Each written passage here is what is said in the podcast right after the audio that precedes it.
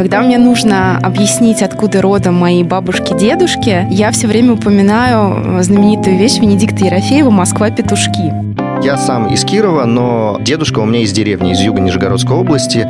На всех почти этих документах, которые были найдены в ходе поиска, везде стоит уроженец город Ленинград. Привет, меня зовут Иван Корякин, и я родом из Москвы. Работаю на радио Коммерсант ФМ и веду телеграм-канал «Генеалогика». Но исторически я из Ряжского уезда Рязанской губернии, где мои предки веками пахали землю.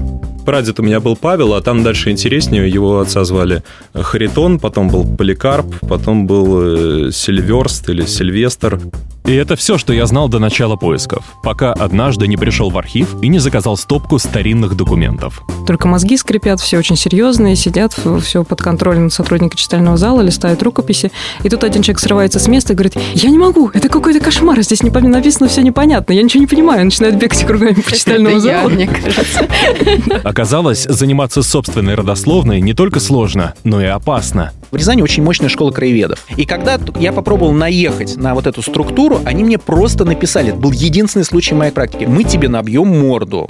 Я проходил генетические тесты и получал удивительные результаты. Как вы думаете, что они сказали? Глядя на меня, если это вообще работает. Ну, тут гадать сложно. Они сказали, что я прибалт. И все ради того, чтобы понять, кто я и откуда родом. Это подкаст о семейной истории и поиске своих корней. Об истории страны и людских судьбах. Откуда родом? Вместе с героями мы ищем ответ на этот вопрос. В архивах, старых фотографиях, деревнях и даже в собственном геноме. Я всегда возила с собой лимон, потому что старшее поколение стесняется плеваться в присутствии там, других людей, даже уйдя в другую комнату. Это ты им разрезаешь лимончик, показываешь, уходишь.